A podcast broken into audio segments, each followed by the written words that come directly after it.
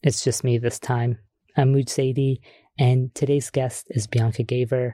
We've been friends for a really long time, and I've been wanting to get her on the show for years now. And every time I ask her, she's like, no, no, no, no, no, wait till my next project is going to be great and ambitious and beautiful. And she kept punting and punting and punting. But finally, she said yes. And here we are. Bianca and I talk about her decision to turn down a This American Life Fellowship. We also talk about a radio documentary that she spent two years of her life digging into about a poet named Franz Wright. The piece is called Two Years with Franz, and it's just like a beautiful portrait of a wonderful, tormented poet. And we touch on what it's like to work at the Daily. And Bianca has a new podcast called Constellation Prize, so we delve into that as well.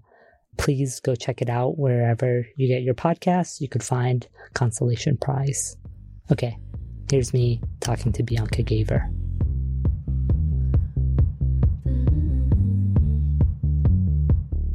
But, but, but, but, but, before we start, one note about our Patreon, which is a way for you, the listener, to support us financially if you can. Right now, we're up to four subscribers, which is great and wonderful. Um, but hopefully, we could inch that number a little bit higher. Otherwise, tape might go away again. So if you can, if if you've been listening to tape for years, if you've consumed every single episode, listened to some even twice, please, please, please think about donating and supporting us. We're at patreon.com slash tape radio. Thanks. And for real this time, here's me talking to Bianca.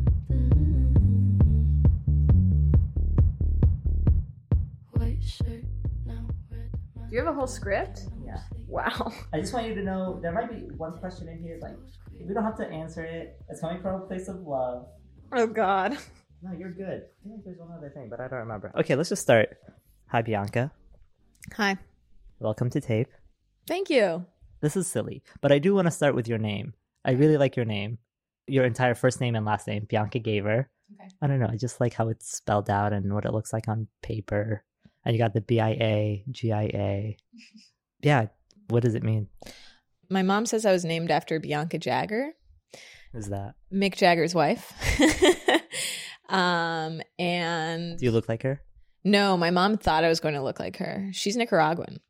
Um, but my mom has like really dark black hair and she thought I would have jet black hair and and so that I don't know, that matched in her mind and my dad just liked the name.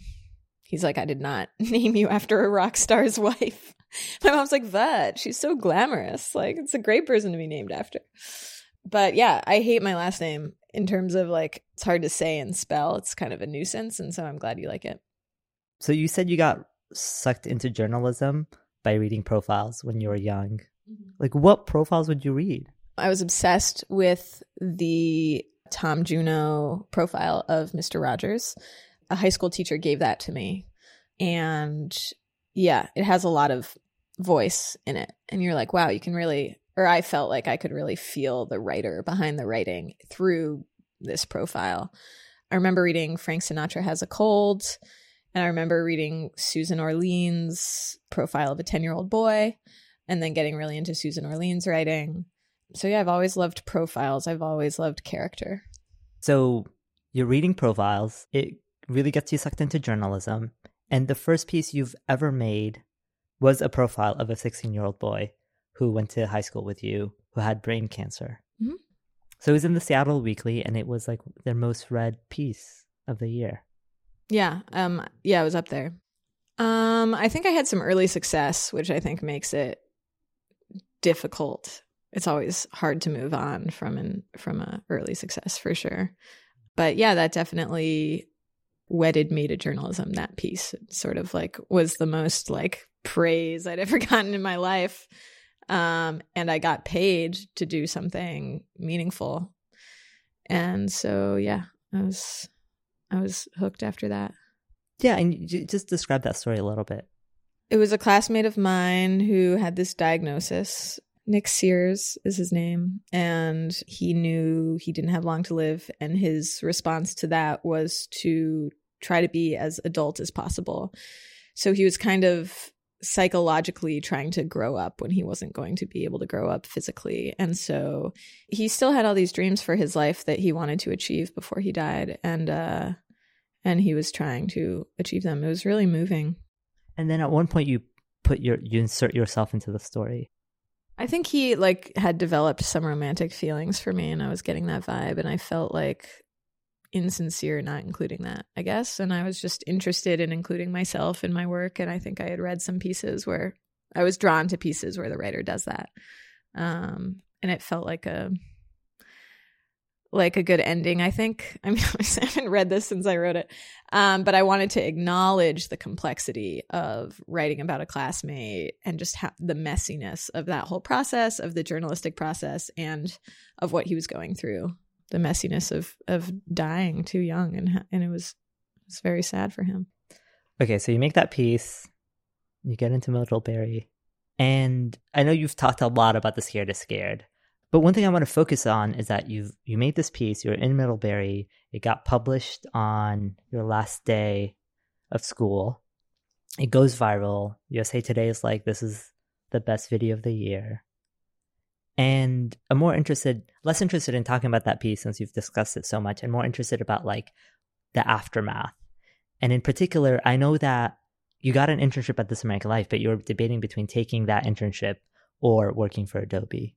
And you decided to work for Adobe. And I'm kind of curious about that decision. I guess for me, I know you're a big fan of This American Life. It's like the reason you got into radio. So when you made that decision, I was very surprised that you didn't want to like work for your dream show.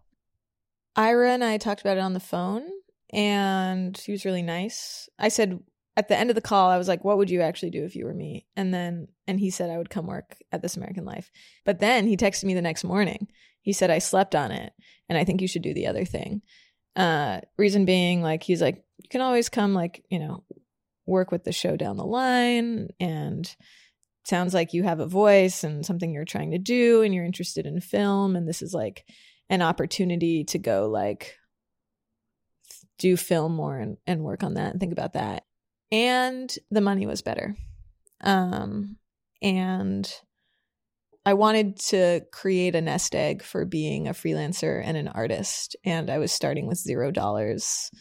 And I knew my parents weren't going to like support me at all. And so just the idea of like being able to like for a year just like save up allowed me a lot of freedom since then. So it doesn't sound like you regret that decision at all. I did regret it for a little while actually, but now so much time has passed that I don't. And I am grateful for the money. I don't know what's going to happen down the line if I'm going to need that money or not, but it's just psychologically helpful to have it stored away. Yeah, I want to talk about money, but we'll maybe get I to that later. About money. Maybe we'll get to that later. Um, yeah, I need I need to have a lot of money saved in order to feel safe. And I just know that about myself. So that was a good thing about working at Adobe. Have you asked the question yet that you said? yes. I'll say yes. I'll say yes so we can move past it. Believe you. Okay. So uh, eventually, you know, Ira was right. And, you know, eventually you do end up working with This American Life. And you did the series for This American Life called Videos for You, where you help people with a confession that they wanted to tell someone but they didn't know how. It's basically the exact same premise of heavyweight. Yeah, I know. When I was getting prepping for this, I was like, "Wait, w- what?" it's literally I pitched heavyweight, except I'm not Jonathan Goldstein. I'm not as funny as him. Well, now we know how Jonathan Goldstein came up with the premise for heavyweight, but how did you come up with the premise for videos for you? I think I liked things that were made for an audience of one. I think I had been interested in some theater that did that and um, I was looking for like a conceptual framework for a film series that I could pitch. And I thought, wouldn't it be great? Or, you know, just thinking about radio too, how it's usually like, now we're going to talk about something that happened, but I wanted something a little more personal like that. And so I was like, what if we made a video or a radio story that was f- made for one person? And that would just add like inherent stakes and drama. So you pitch it to this American Life? I ran into Ira in the lobby, sorry, in the intermission of a dance performance. And I was like, hey, remember me? We talked on the phone. And then I just started like pitching him. Such a hustler. Something I would not have uh, the chutzpah to do now. Why not? You know that like fiery ambition of being really young and in your early 20s where you're like kind of unashamed and you're like oh like there's a whole world out there and i got to break into it you know? Um that i don't have anymore i guess to the same degree. It's not like a physical burning like it was then. And it was strange because i had just been like writing in my journal like ideas I would want to pitch to this American life and then and then he just like literally like appeared like manifested like in a dream or something and so it just felt like the universe was telling me also you have to do this was he aiming for it to be an audio series and you kind of had to convince him it was video or he kind of gave you a lot of latitude I pitched it as video and we did it as video. And then the third piece we ended up deciding should be a radio story. But the original vision had been for them all to be video. I want to talk about the second piece. And the second piece is about a woman who has tattoos, but whenever she's around her parents who are Christian, she wears long sleeves and pants to cover up her tattoos. And she, at this point, was she had like 13 or something um, all over her body. And some of them are small, some of them are pretty big. Um, she even had one tattoo that spelled out the words mom and dad and she just felt like I cannot tell my parents about this. They're going to freak out. So at one point in the story, you make a video that she's supposed to present to her parents that reveals this hidden secret that she has. But then she travels to where her parents are and then she backs out. And as someone who's working on the story, like what, what was that moment like? Um really sad. Yeah because I had a lot invested in it, but I didn't want to force her to do something she didn't want to do. And that was like the predecessor for ending the series because it was just too messy. It takes a, lot of money to make a video and a lot of time and effort. And then the fact that you have to make half of it and then the whole second half, you don't know what's going to happen until you've already put a bunch of time, money, and effort into the first half was just like not a sustainable process.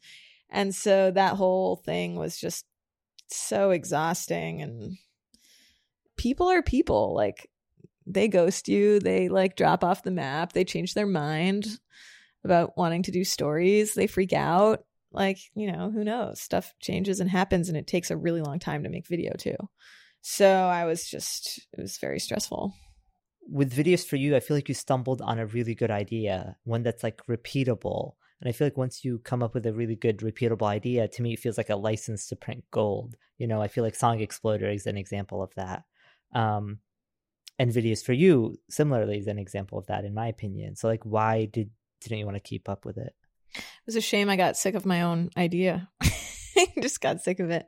It was really emotionally intense. Like I was really like deeply involved in in some people's like most raw and painful thing in their life um or that just like that unspoken thing and yeah like all the practical production things of like just the terror that we would spend so much time producing the first half of the thing. And then when we played it for the person like heavyweight doesn't fully produce a thing a product for the person to listen to or hear.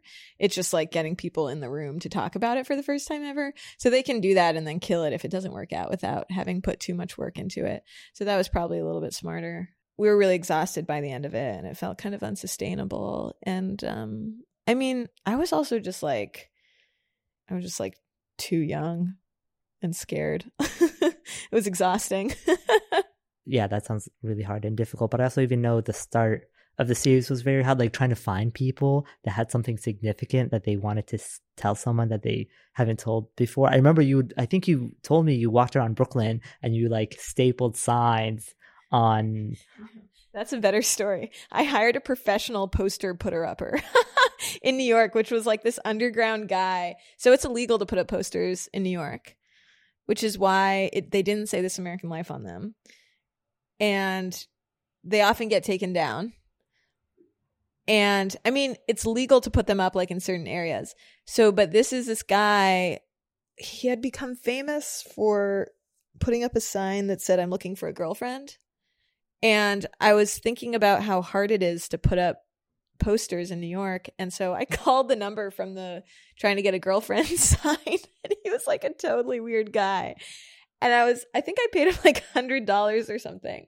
And I was like, can I pay you to put up these posters? Because he had this whole strategy to not get caught, where he was like he would like build I think he built like a pocket in his jacket or something. He like pull them out really fast and had some like technique that I recognized was a skill. He his time was amazing. Like the amount the numbers he was able to get up in a short period of time was like incredible. And so I paid him in a couple different rounds to put up these posters. It's so sketchy. And nothing came of those. Everyone who responded was like uh, like mentally ill, like on the streets, like just like crazy, crazy, crazy responses. It was like sad and like this was not going to lead to a story. Um, so that part was a failure, but it wasn't hard to find the stories because This American Life has such a like great social media following of people who understand the show. I put a thing on social media. A bunch of people emailed me. It was a few days of like going through the responses, and it was like one meeting with Ira or something, being like, "Here's the top five. and then we just zeroed in on those three stories. So then, why did you feel the need to put to hire someone who puts up posters? Well, this was before or around the same time. I don't know. I think I was curious. I wanted more diverse group of people than just fans, and I thought I might get something interesting off the street. and I like the idea. I don't know. There was like certain whimsy to it of um of just you know we wanted it to feel like democratic like this is a service like this is an art service i'm giving people i'm going i think i wanted to feel more useful now i'm remembering i wanted my work to feel more practical and useful and i was like this could actually this is a gift this is an art gift I want to give someone. It could happen to anyone who needs it, who has a really good story with lots of stakes and whatever. and if and it could be anyone on the street in New York City and if they just see my poster or like maybe people will post it on social media or whatever. Um but yeah, the fact that I had to stay anonymous in the poster because it's illegal for New York City rules, I don't quite remember, then it made it made the poster not that exciting. I'm glad you reminded me because I want to do a story about the poster put putter upper. Yeah, you were talking about him. It was just like character, character, character, character. Total character. Yeah. Okay, so the other reason why I want to talk about Scared is Scared is because um, I kind of have to confess something awful to you. Okay.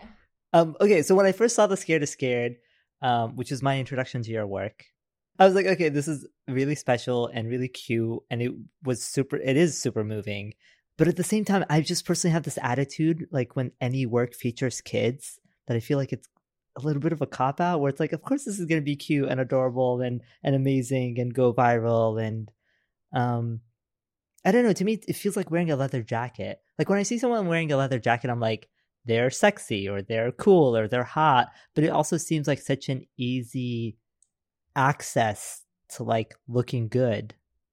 And, and of course, that of the video that you made took a lot of work, and there's a lot of production, and there's your voice in it, and it's super unique. Like, but that's like a th- feeling that I have intrinsically when I see work that involves kids. I mean, I would agree with you if I felt like it was overdone or just like, you know, becoming a gimmick, but I don't think it's overdone at all. Like, I'm shocked how underdone it is given how good interviews with kids are. So if ki- interviews with kids are happening all the time, and I'm seeing it pop up everywhere in movies and on the radio and on NPR and in WNYC, and they're like, "We got to call a kid for this story," and I'd be like, "I roll. Like, I'm not going to do that. I'm going to do something else. Like, this is being covered." But no one talks to kids, like, or not that often. Like, it's pretty rare. Like, there have been some This American Life episodes, but you know, 25% of America is under 18. They're a huge part of our population, and I think they're very underrepresented. So I don't have any problem talking to kids just because it's low hanging fruit. I think it's low hanging fruit that no one's picking, and I will continue to pick it until it's all gone. and you're 100% right. Like you're factually correct. And even so, recently you did a story for the Daily, and it involved a kid, and it was delightful. I love that episode. It really hit a nerve with the listeners of the Daily. Here was this kid who came into the New York Times offices who who was very curious about impeachment and how all these questions and you and the Times paired him up with like the leading reporter on impeachment and you, he just like got to ask his questions it was very simple but yet such brilliant radio so i agree with you so you liked that episode i love that episode and i love the scared is scared i just have something in me intrinsically that's just like i don't own a leather jacket and i don't wear a leather jacket and clearly this whole thing is more about me than you but I wish there was as many kids episodes as there were leather jackets in the world. Yeah, no, I know what you mean. And it's like something we've discussed where it's like, we're not going to put a kid on the daily every single day. Otherwise, you'd be like over it. It. The joy is the surprise of getting to hear from a kid when you're not expecting it. Yeah, and the kid that you've had from that episode is very special. Like, who is this person? Like, wh- like who are his parents? Like, how are you interested in impeachment when you were like ten years old or whatever? How old was he? Eight. It was funny because the parents didn't know either. They're like, they're not that interested in it. They're like, now we have to learn about impeachment because our kid's asking all these questions. But yeah, I think it was the word whistleblower that sucked him in. Was that your question? That was it. that was totally fun. That was a good question. Okay, I'm just going to pause the show real quick to tell you about how you could support the show and keep this whole operation running. If you can, please go to our Patreon and donate. Five bucks a month would go a long way to sustaining tape. And in return, we have some goodies. We have transcripts, we have a newsletter that we'll be sending out. And best of all, I think, is extra bonus audio of questions and answers that we didn't have room for in the proper show. So um, head over to Patreon if you've enjoyed tape and are able to donate and want to keep the show alive. Thank you. Now back to me talking to Bianca. One of your more recent pieces is about a poet named Franz Wright. And um, you mentioned the fact that you discovered this poet is because you had a friend whose former poetry teacher was Franz. And he got in touch with you, your friend, to say, oh my God, this person's really interesting. You should make a documentary about him. Does that kind of thing happen to you often? Um, no, not that often. I wish it would happen more. It was funny. It was actually my freshman year roommate's older brother like knew I made documentary stuff. And he he was like helping clean out the house and the house was really crazy. There was poetry written on the walls on the fridge on the coffee filters on like napkins like literally every inch of the apartment every scrap of blank space. And it just looked amazing. And so my friend was like i don't know what this is. It was all the way in waltham massachusetts outside of boston. He was like next time i go up there i think you should just come with me. Just check it out. It, it looks insane. Um, and it was only on that exploratory mission that I think a lot of people would be like, that's not a story. like, I'm not going to check that out. That's just like a weirdo who died. But I was like, yeah, okay. and it was when I was there that I discovered the tapes. Franz's wife told me these tapes existed. And the tapes being uh, like audio diaries that the poet recorded for two years and there's 546 of them. Yeah, there's 546 files. And basically his as he was going through chemo, he was really weak. He lost the fat in his wrists. He was having major wrist pain and he couldn't write anymore. And so he was forced to start recording his writing process. And so he had the recorder because he was recording his poems and his drafts. And then he would have his wife type them up later um, because his wrists were so painful. But he didn't really know how to use technology. And so the recorder was going all the time. It would record his middle of the night musings. It recorded some fights with his wife, um, some beautiful moments, you know, bits of unpublished poetry. Often you didn't know what was a poem or what was just him talking. And fights with his cat too. fights with his cat, screaming at his cat, going to the bathroom, talking to me at times, or a character who seemed like me, or, you know, the future listener of the tapes. It was just like a total gold mine. And it's just, it's such a joy to be working with.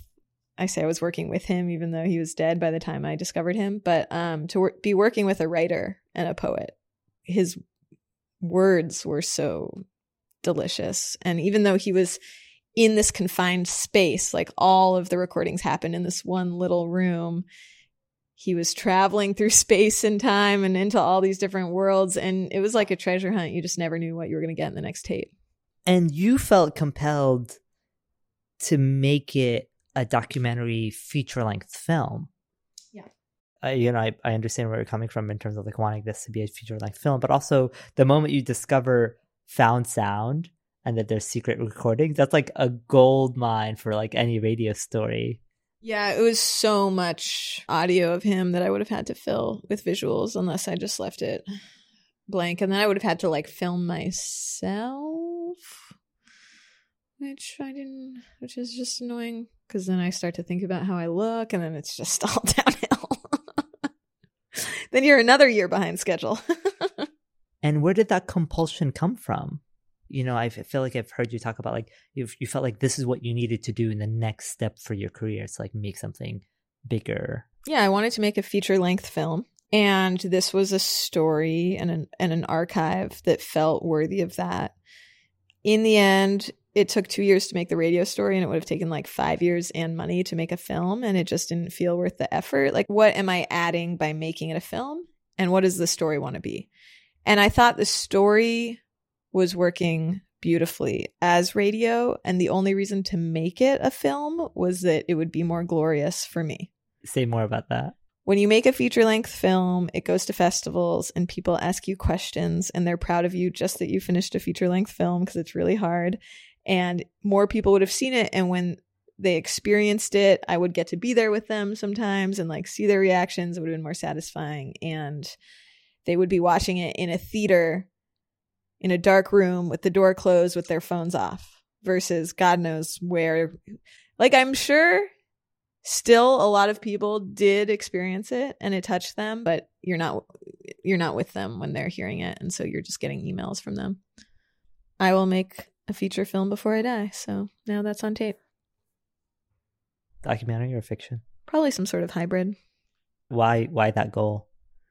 It just feels like an epic accomplishment that i would like to achieve it's so f- hard to make a film but once you've done it, you're really immersing someone in your world. And I think it would feel really good. So the piece, Two Years with Franz, is in addition to being a profile of a poet and you returning to your roots of, of making straight up profiles, um, it's also you seeking advice of. I think it's advice on how to be an artist and how to have a relationship a great love and make great work, um, which is what I feel like he achieved. Um, not too much recognition. Despite winning a Pulitzer. Yes, and not too much happiness and not too much money. So it was just sort of reconciling those things as a young person. Like, what do I want? And what will I get? And seeing someone who was so successful and yet died with like barely any money and so much pain in his life was just like, shit, do I really want this? Like, is this really, like, what am I signing up for here? You know, it's already been a pretty rough ride, and I'm only 20, however old I was when I started. I think I started when I was like 26, actually. And so, in the write up for the piece that accompanied the piece for Transom, you wrote, like, when I was seven, I asked strangers, what's the best advice I've ever heard?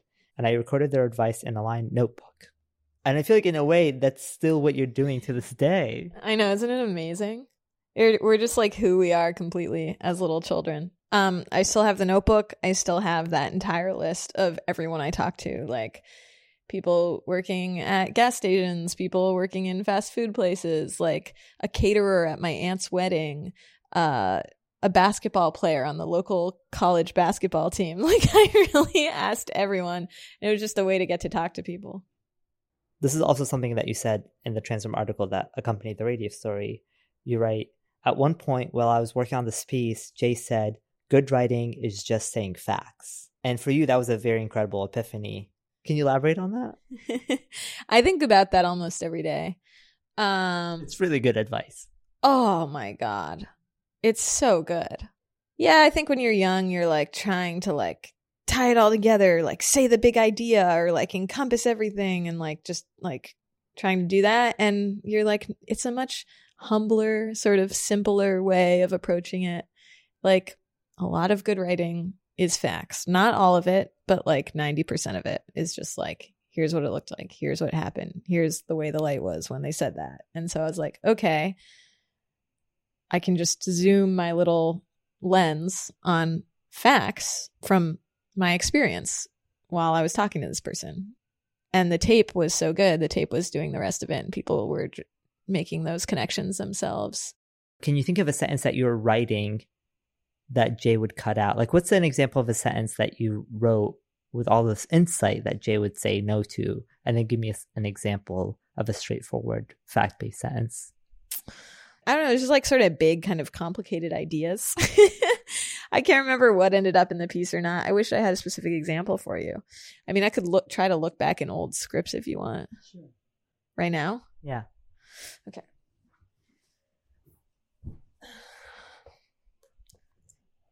It's gonna take me Okay. Let's just start opening random scripts. So the piece let's look at April 22nd. I thought perhaps the idea of my presence as a listener eased the loneliness of his days, or maybe his eased the loneliness of mine. It was just like me talking about my feelings. that I think got cut. Here's like the similarities of me and Beth. We both felt like the tapes had spoken to us.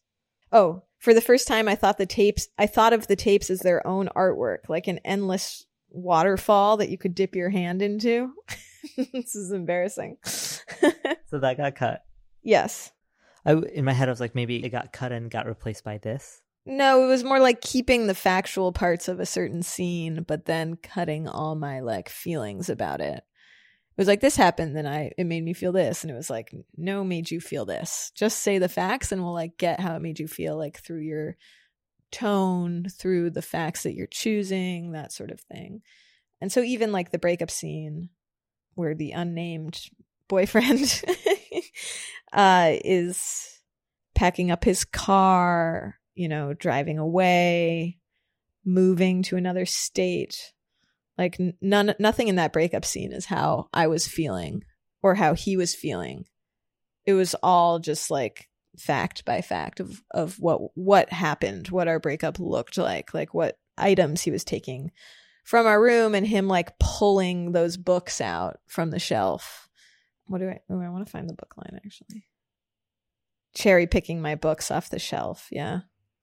And talk talk a little bit about this like drive to make work without a specific outlet in mind, without like someone accepting a pitch. Like that's so much of the radio world. Like, oh, pitch didn't get accepted, I'm going to move on and pitch something that will get accepted, that will have funding. And I understand the reason for that, but talk about being a person who's maybe more driven by the idea of something than whether it's monetizable or has a home. My favorite radio stories are ones that were passion projects to begin with that would be unpitchable from the start because the idea sounds so mundane. Like I love mundane radio stories where like something happens and I think Jay has always been an advocate for like not being afraid to have your own darlings, your little stories that you can't pitch to someone but that you're really interested in or don't be afraid to gather tape not knowing what it's for. Um, it's an incredibly inefficient process, but it can be very beautiful. And I think I just early on with the Scared is Scared and Holy Cow Lisa, those two videos, those were ideas that would be like incredibly unpitchable. Boy talks about anxiety as I feel anxiety would have been the log line for Scared is Scared. Holy Cow Lisa would have been like, I want to make a movie about my heartbreak like every other fucking person on planet Earth. Like there's like like literally I'm just going to go talk to someone else who's also been heartbroken, right? Terrible pitch, but the person I was talking to happened to be a great talker, an amazing character.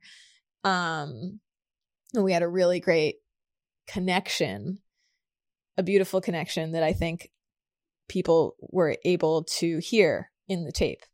Um, so I've never really been afraid of the unpitchable story, and it's actually kind of like the type of story that intrigues me the most. Okay, so let's talk about money. You know, you grew up in Seattle. It seems like you're from like like like a well-off family and but it seems like you're kind of you're living on your own and you're kind of sustaining yourself on your own and all of that i mean my dad was an engineer and you know he very diligently saved for me to go to whatever college i wanted to go to uh, without having any debt which i'm really grateful for but he made it very clear like when you graduate you are on your own you know like i've saved for your college I've done my thing and that's the end. And you have to completely fend for yourself and you need to get a job and da da. And I knew I wanted to move to New York and I knew it would be really expensive. Um, I was a very frugal child, and I was too frugal in college, and it actually ended up backfiring on my dad because he's like very annoyed how frugal I am. Yeah, I've always been very like money conscious, and and so yeah, I've been able to support myself as a freelancer. You have like some anxiety around money. Yes. W- where does that come from? From wanting to have creative freedom. I always want to be able to like have experiences. I always want to have the freedom to be able to do that if an opportunity comes up. I don't want to be like restrained because of my financial situation. Um, so I'm always trying to like save now to have freedom in the future. And I also want to have creative freedom. If there's a project that I want to work on for three months straight, I want to like have the savings to do that. And I'm lucky that I've been able to save up for that through having that job at Adobe and directing commercials. So then that's how it is. Like that's how you're able to make a piece that took two years out of your life to make. Yeah, I should crunch the numbers, but I'd say I make like 70% of my income from like commercial stuff and 30 from like freelance journalism stuff. It's nice cuz I'm never like trying to make my living from like writing magazine features or anything. Like I can just do that and I don't have to like try to negotiate like a hundred dollars more or whatever on that thing. So I can sort of pick my battles. So you're coming out with a new podcast. What's the premise of the show? So the logline is a podcast about art, God, and loneliness. It's my own weirdo personal art project that I was just doing for fun and trying to be like really like a place to experiment with the form and just do more stories that are like three to four minutes too, because I really enjoy that form that are just like silly and pointless.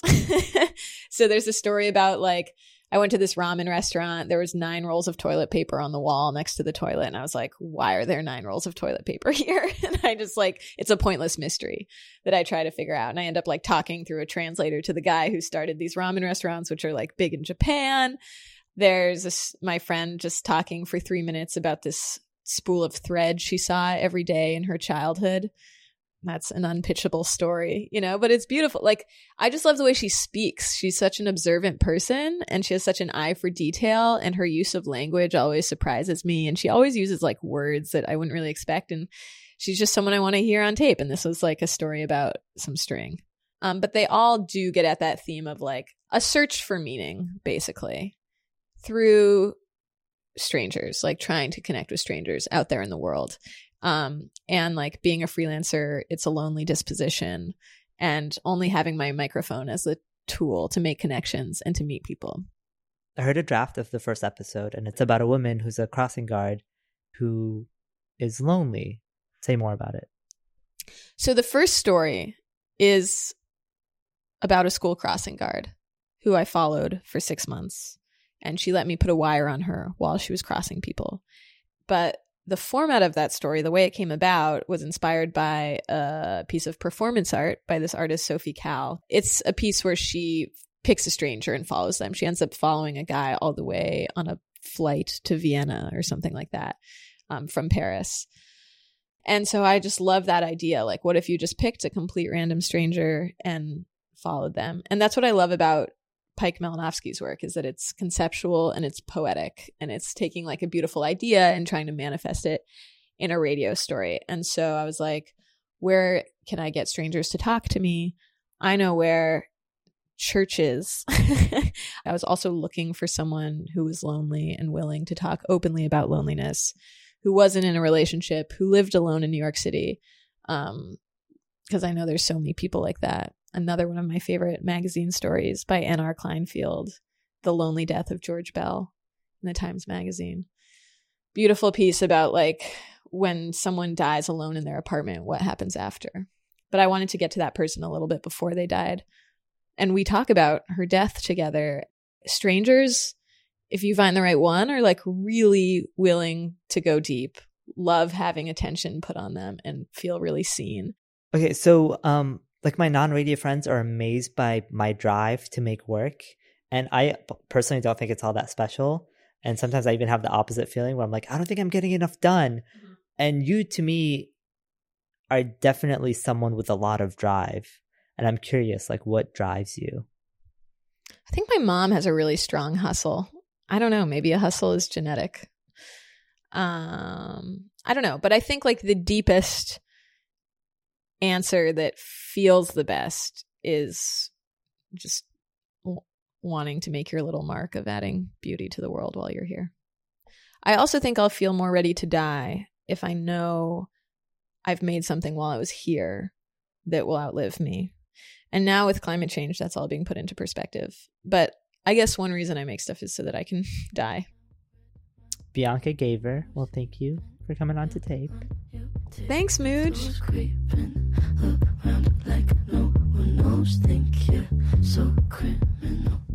That's it for today's episode. Thank you so much to Bianca Giaever for coming on tape to talk to me. And don't forget, her new show is called Constellation Prize. Go check it out wherever you listen to podcasts. I'm Mooj Zadie. My co host is Mickey Capper. And this episode was edited by Angela Vang. If you like the show and you want to keep it going, please support us on Patreon. We're at patreon.com slash tape radio. You could find us at taperadio.org and we're also on Twitter at tape radio. Thank you so much for listening.